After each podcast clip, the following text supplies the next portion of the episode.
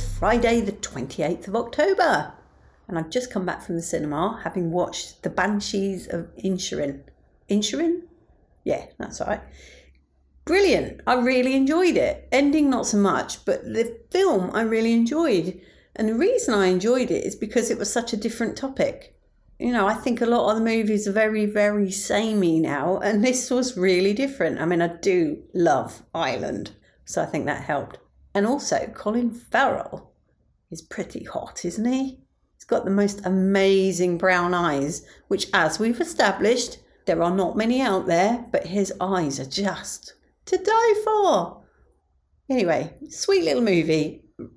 Well, actually, that's probably not the right word to describe it, but it was a good movie and it was actually very amusing. I didn't really understand the people that were really guffawing. I mean, proper, proper guffawing with laughter. It was not that funny.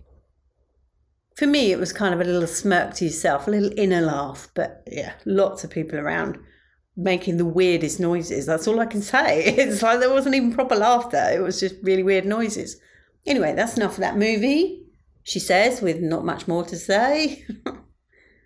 I've just bought a loaf of white bread because I'm going to have a vegan bacon sandwich, which I was very much looking forward to as I was walking home. In other news, Elon Musk finally owns all of Twitter after about a six month battle. He owns it lock, stock, and barrel.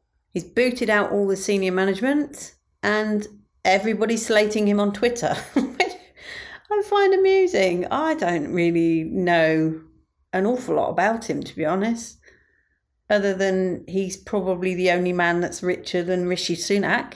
But everybody seems to be testing Twitter now by being very, very abusive to him to see if they get blocked.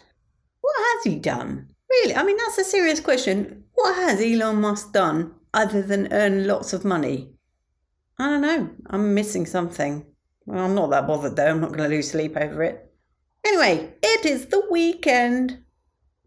Much love and gratitude.